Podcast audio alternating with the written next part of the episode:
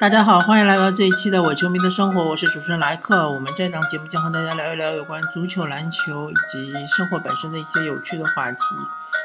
呃，前段时间我看到一个帖子，嗯，说，呃，一一位应该是比较年轻的球迷，呃，他呃不小心翻到了大概是嗯零一到零二赛季，呃，那个时候。呃，上海队 CBA，嗯，在总决赛应该是三比一击败八一队啊，也许我时间是记错了，但是呃，结果是没有错。上海队确实是有一年是三比一击败八一队，然后那个总决赛系列赛里面，刘玉栋战神刘玉栋，他的场均得分是四十加。呃，这这位球迷就问到刘玉栋他究竟有什么过人之处？他为什么能够得到这样的这个？为什么能有这么高的得分？呃，作为一个呃资深的上海 CBA 球迷，呃，提到刘玉栋，这个就是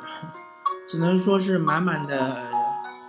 悲哀吧。或者说是呃呃，如果换个词，就咬牙切齿也不过分吧，也不为过吧。就是说，呃，确实刘玉栋是我们上海队的噩梦。呃，这么说吧，如果说没有刘玉栋的话，其实上海队在呃姚明去 CBA 呃姚明去 NBA 之前，至少可以多拿三个冠总冠军。这个是一点都不过分的，就说上海其实应该已经三连冠了。嗯，其实故事是这样子的，就是说，嗯，一开始大家都知道，嗯八一王朝，八一王朝，呃，八一队一直是以整体实力强劲著称，他们球队有这个王治郅啊，有嗯李楠啊，有张劲松啊。呃，有范斌啊，哎，还有后面的阿迪江啊，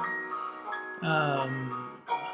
还有各种射手，呃，有几个已经有点叫不出名字来，呃，李可我记得好像，呃，还有莫科，嗯，就是有内有外，反正就非常均衡，而且他们这个实力也非常强劲，基本上他每个位置上都是国内最强的呃球员。或者说至少是国内排名前五的球员，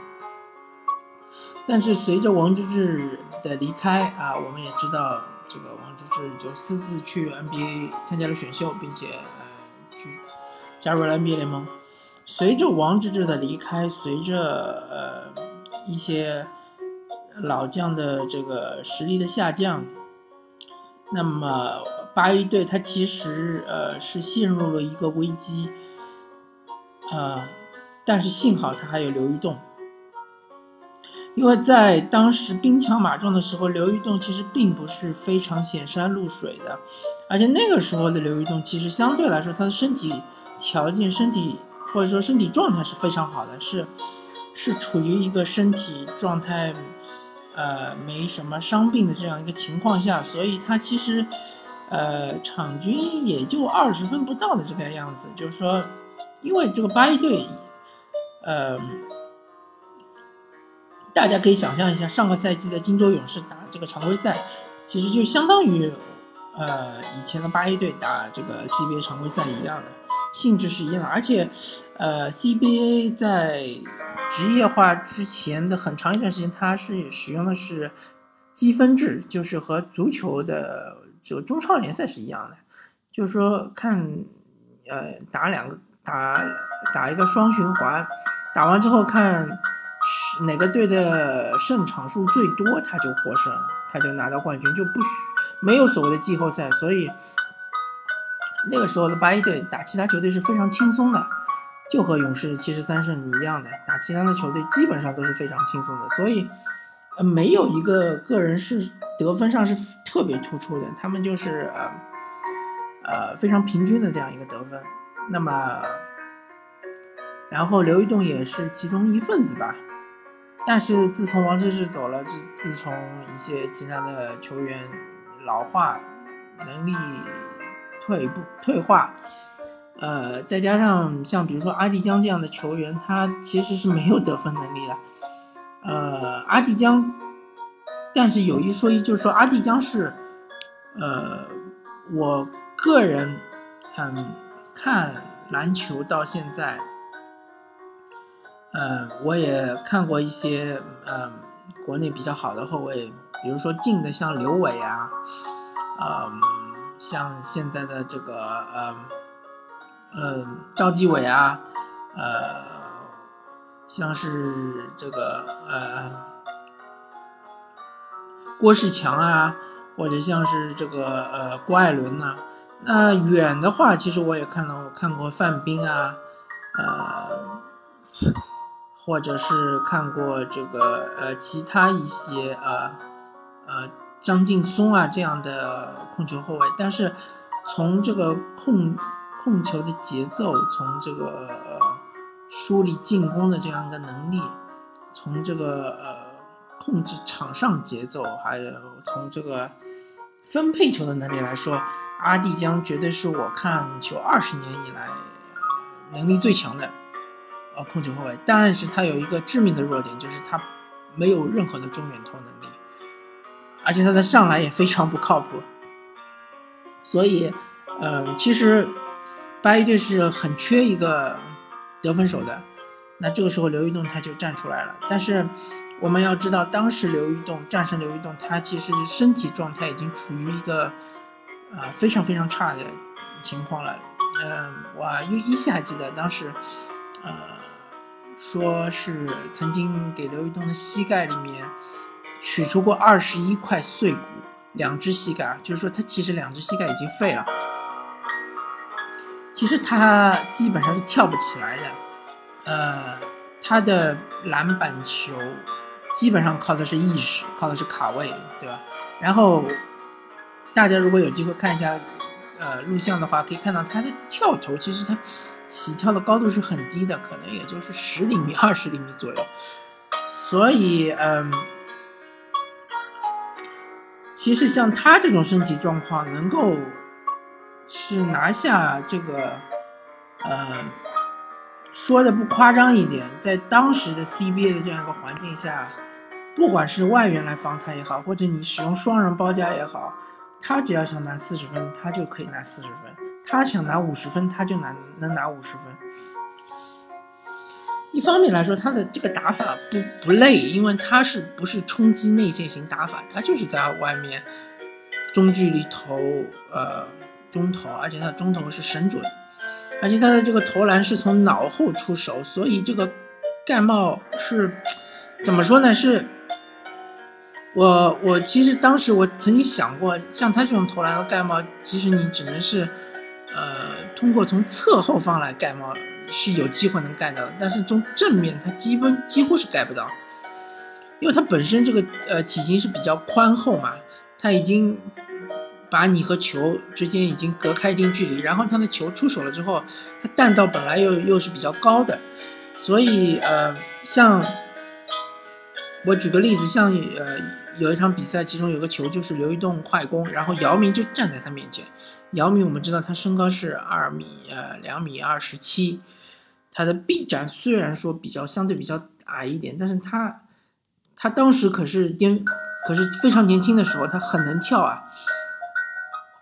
随便怎么说，他起跳高度再加上他手的高度，至少有个三米，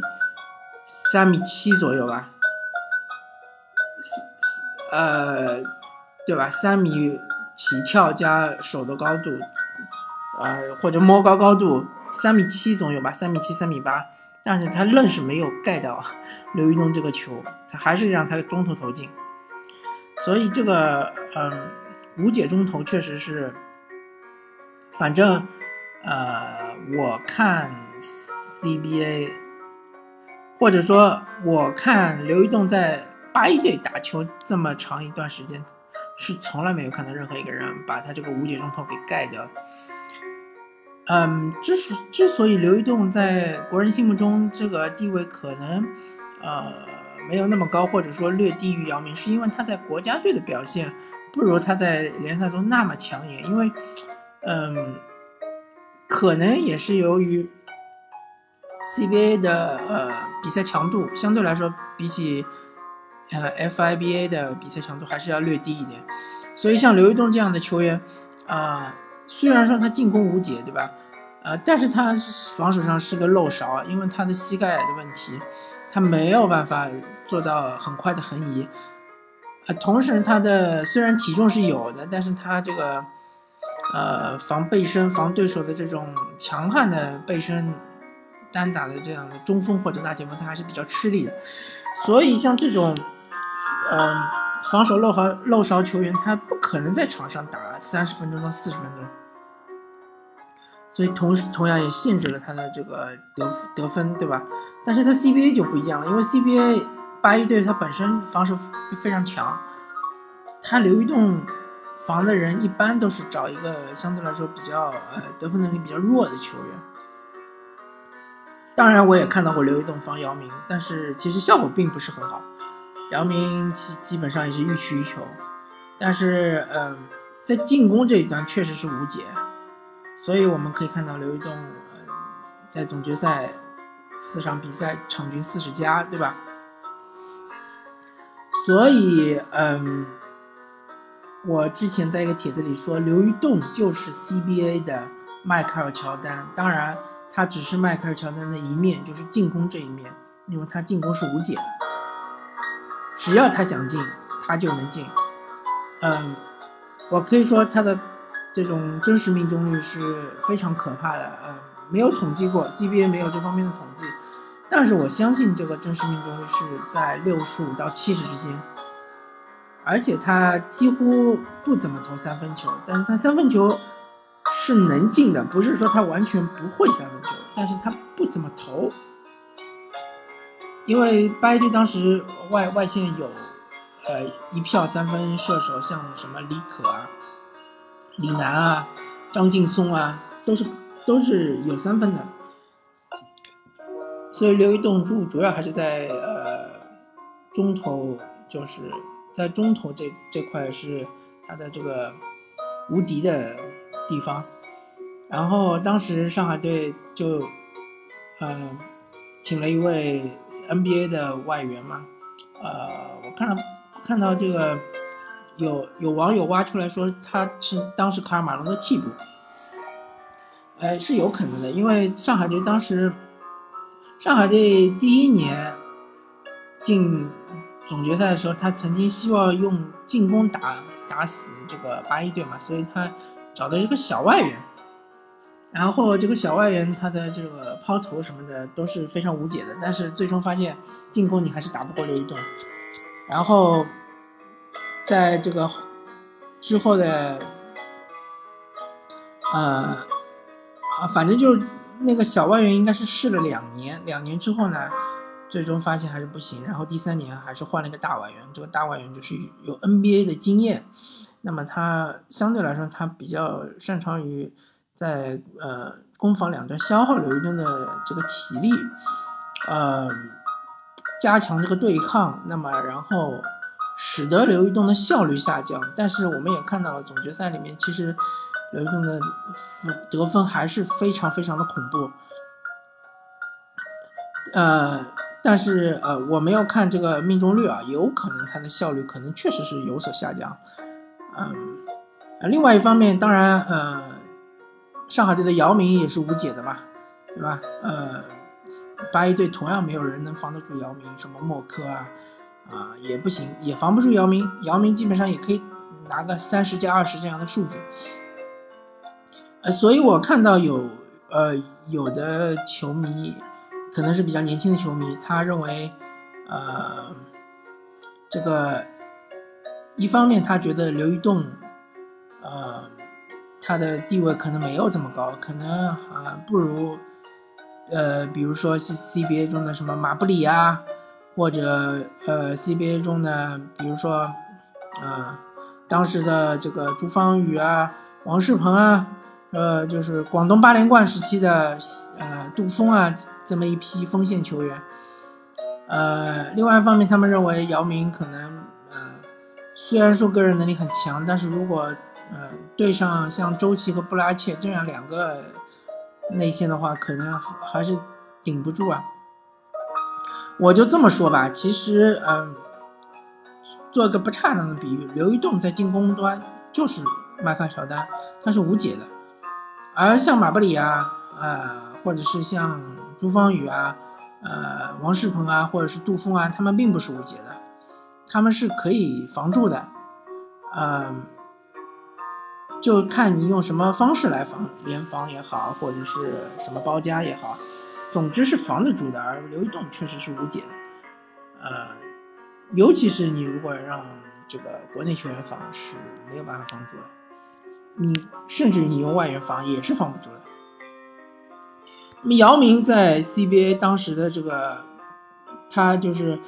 呃，在 CBA 的最后几年里面，他就相当于是 CBA 的沙克奥尼尔，而且他他是一个罚球更准的沙克奥尼尔，他的罚球是有八成以上的命中率，所以姚明经常会打出这个百分之百命中率，拿个三十几分的三十加二十的数据。所以你硬要把姚明和布拉切和周琦比的话，我觉得还是没有办法比的。布拉切和周琦两个人加起来的数据也不一定有姚明高，而且他们的效率是远远不及姚明的。嗯，周琦，布拉切我们就不谈了吧。布拉切毕竟人家是美国人，周琦呃还是自家的孩子，周琦还是很有潜力的，而且他年纪也不大。姚明当时去 NBA 的时候好像是二十一岁。啊，周琦如果明年去的话，也只不过二十岁，所以周琦还是，呃，还是需要努力努力啊。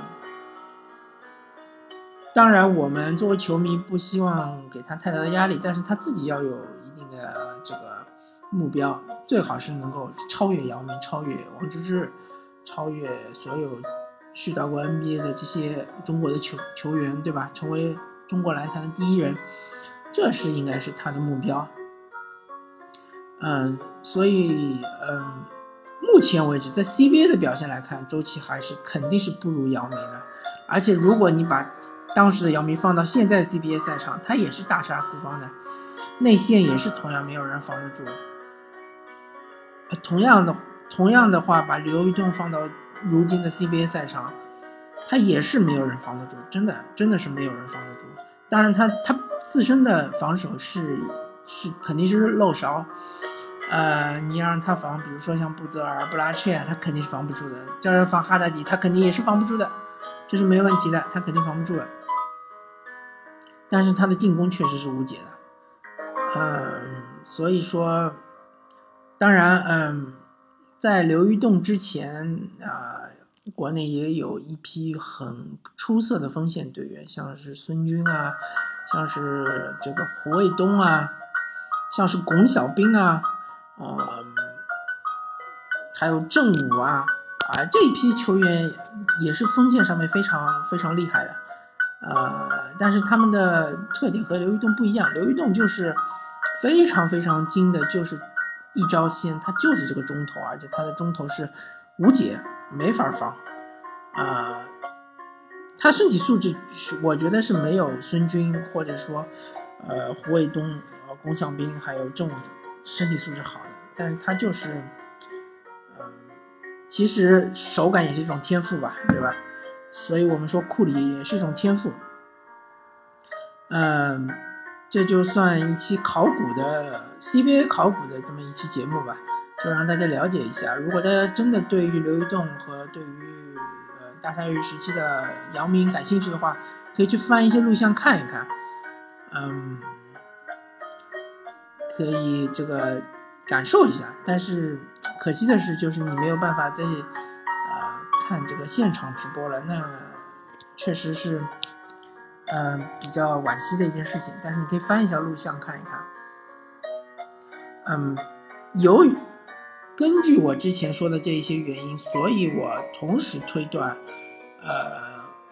不管说你说上海大鲨鱼的这个冠军，或者说八一队之前的那些冠军，啊，我觉得含金量还是要远远高于广东队的八连冠的，因为这个广东队的八连冠，它的前提是在于八一队的已经是非常非常衰弱了。呃，刘玉栋基本上在姚明去了 NBA 之后，他基本上已经打不动了。再加上什么李楠啊已经退役了，张劲松啊也退役了，阿迪江啊什么全部都退了，只有默克还在打。呃，再加上上海上海队抽掉了主心骨之外之后，就真的就是处于一个非常非常真空的状态。啊，就有点像是广州恒大在中超拿到这个六连冠一样的，呃，所以说，呃，广东八连冠，我觉得是含金量是不足的，嗯，好吧，那么主要也不是在这这期节目里面要想说，呃，想吐槽广东队什么的，主要是要说一下。呃，我个人所看到的刘玉栋是怎么样一个球员？我个人所看到的在 CBA 中的姚明是怎么样一个球员？呃，OK，这一期我们就聊到这里，感谢大家收听这一期的伪球迷生活，我是主持人莱克，我们下期再见，拜拜。